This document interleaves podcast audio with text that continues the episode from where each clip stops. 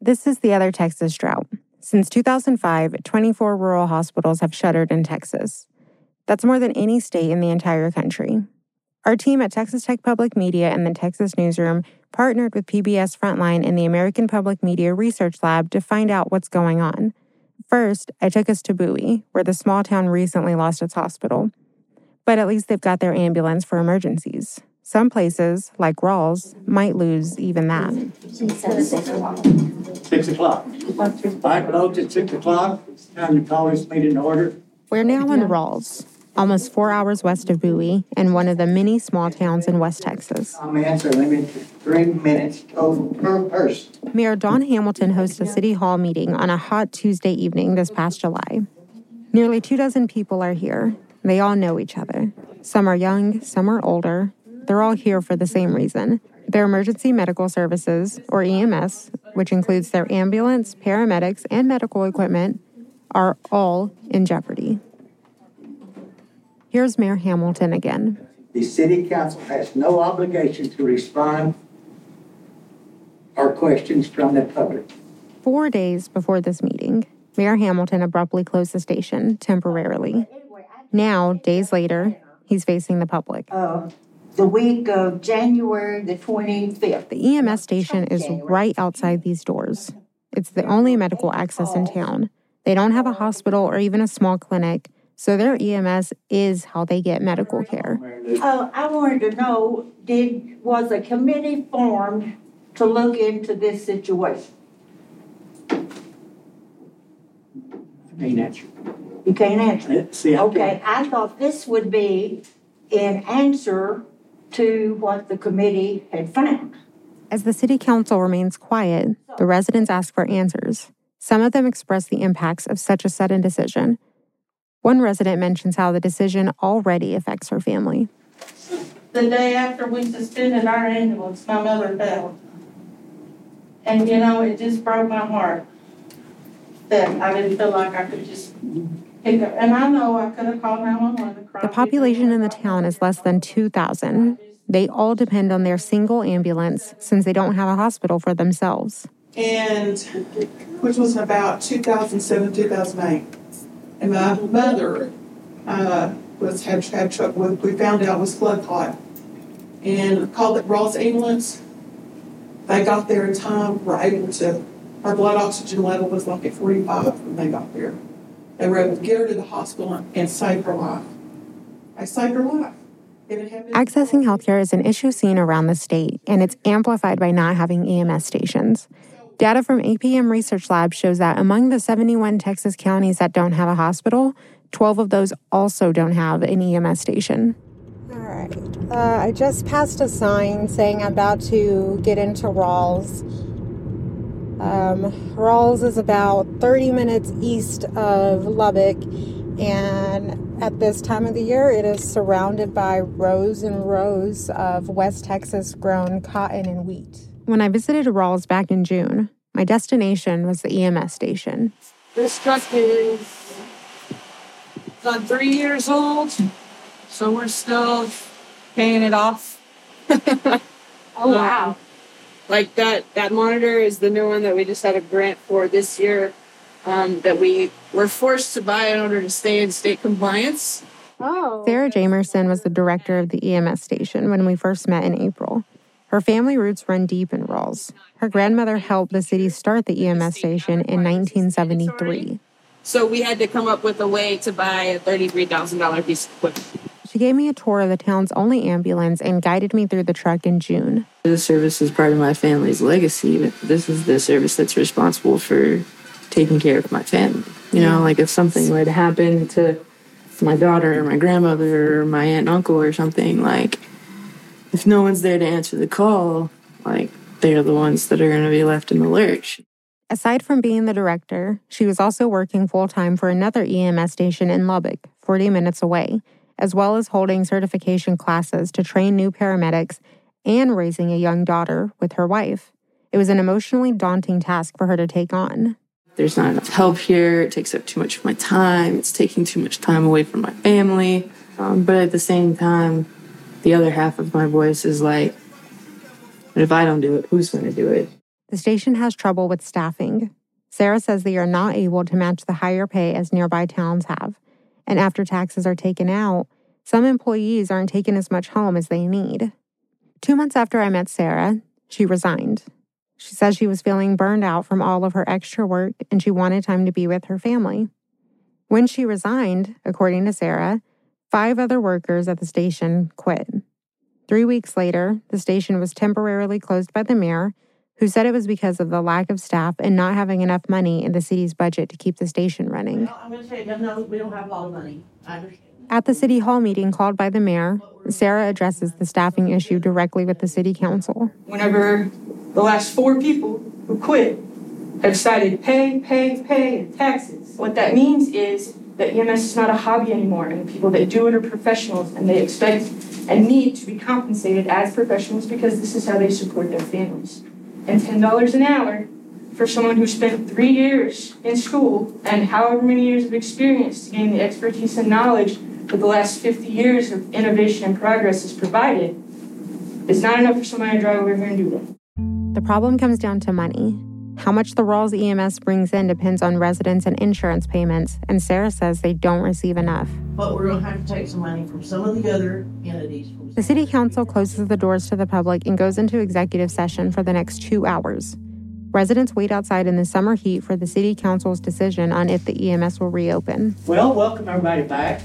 The residents are summoned back in by the city council. We have Bobby Bain now aboard with us. He's gonna be running the EMS. At this oh. time, the meeting's adjourned. and they adjourn within five minutes. The residents seem confused. It is clear there is a new director, but it is not clear if the EMS will reopen. Sarah wants answers. So are the doors back open? One council member shrugs, but Kim Perez, the city administrator, responds. Afternoon, staff. We can get people on the schedule. Yeah, he said we were adjourned. Okay, bye. She means the EMS needs staff before it can reopen. Most of the residents stay seated, waiting for a clear answer and the root of the problem to be resolved. We have to fix this. So this has to be fixed. Chris Pickering, another former EMS director for Ralls, explains why it's important that they make it work. The patient load of Ralls would fall on the shoulders of the neighboring town of Crosbyton. There is quickly approaching a day where y'all could call 911 and nobody answers. And I cannot hammer that home enough. Crosbyton's EMS only has one working ambulance and one for backup, so their top priority is their residents. The additional patient volume coming from Ralls would overload their services, as Crosbyton EMS would then be covering the entire county of nearly 6,000 residents. If Ralls folds, it folds the whole system. The ripple effect of Ralls losing its EMS could become a heavy burden for Crosbyton. Heading into Crosbyton from Ralls isn't very far. Uh, it's practically down the road, uh, but the heavy, heavy traffic on the way has not been fun to go through. Crosbyton is about 10 miles away from Ralls and has the nearest hospital, one that takes care of medical needs for surrounding counties. And uh, I got to be honest with you, I do not know what the long term uh, forecast would be for a Crosbyton. They have a real, real challenge ahead of them. Uh, it's just a real struggle to provide care in those communities. Steve Beck is a spokesman for Crosbyton Clinic Hospital. He says they've reached a challenging time. We have some counties that lack physician coverage uh, altogether.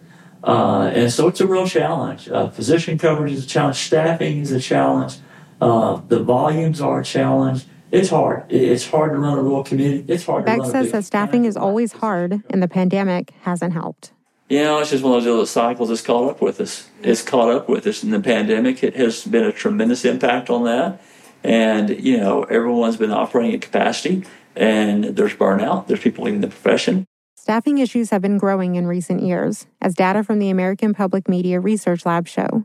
As of July this year, 228 of Texas's 254 counties were reporting shortages of primary care providers. That was up by 99 counties from just two years before. Uh, but staffing in all in all forms of health care, especially for our rural communities, is a real challenge. Uh, I think in the next two or three years, uh, I, I think we run a real risk. Uh, I think we're going to see a really danger uh, again of, of some of our rural hospitals surviving. Remember the town of Ralls and how they were about to lose their EMS station? This is why it's so important for that station to stay open. Steve says that Ralls and Crosbyton have a mutual aid agreement and they answer calls for each other if it's needed. Crosbyton EMS also serves as a transport service to Lubbock. But when you only have one crew, you know, that's on duty, and and you know, only able to service uh, basically put one ambulance in service at a time, you know, you put a strain on a community. Uh, if an ambulance is off doing a transfer uh, and a 911 call comes in, you know, if, if there's no service available, there's no service available. Since 2019, some services have been reduced at Crosbyton Clinic Hospital, and the amount of open hospital beds they have has also gone down from 25 to 2. A decrease in hospital beds is a trend all over Texas. Our reporting shows that since 2005, Texas has lost 880 hospital beds. That's the most in the country. Crosbyton struggles with low patient volume, so Beck says that the changes that happened were made out of survival. The changes that were made uh, were made out of necessity uh, to keep the doors open and, to keep services flowing. We weren't able to maintain all those services. Uh, we had to make some decisions on what services were most important, um, what we, we felt like in the community at the time. Even though healthcare in rural Texas continues to get stripped down, it's still a service that Texans are fighting to keep. The chair lays out Senate Bill 170 and In March of 2019, State Senator Charles Perry spoke to the Senate Committee on Health and Human Services about the issue of rural health care. Members, I've got 39 rural health care hospitals in my district. I'm the largest of the 361, I have 39. It's safe to say that 10 of those will no longer be open by the time we come, back, come back next session, possibly more. Senator Perry, a Republican from Lubbock, spoke in favor of Senate Bill 170, a bill that would lead to a new reimbursement framework for rural hospitals participating in Medicaid programs. The state senator was right. Several sources we've spoken with on the issue have pointed to the low reimbursement rates as part of their problems, including Don McBeth. Before his recent retirement, he was the director of government relations at the Texas Organization of Rural and Community Hospitals, or TORCH. My name is Don McBeth. I'm with the Texas Organization of Rural and Community Hospitals, and we represent the remaining 161 rural hospitals in the state of Texas. McBeth spoke at that same Texas State Senate hearing, but had to get something out of the way first. And Senator Perry, rarely would I correct a state senator in a public forum. You said you have 39 rural hospitals. Uh, you forgot one of them closed in July, so you have 38. Crosbyton Hospital is one of those 38. He's been keeping an eye on Crosbyton's situation. As we know, the hospital reduced its services and patients are often transported to Lubbock. What they have done is they have made some really tough decisions that were probably not overly popular in the community. Um, that they really are doing much less than, than they used to, but but it's survival for them. Part of the problem in Crosbyton, like most rural towns, is the state's high uninsured rate. The APM research labs look at the U.S. Census Bureau data shows that Texas has an uninsured rate of 21%, the highest in the country. That means one out of every five Texans are uninsured. Which is pretty mind boggling. For all of those uninsured people, the bridge to affording health care is through Medicaid, which is supposed to be covering the patient's fees.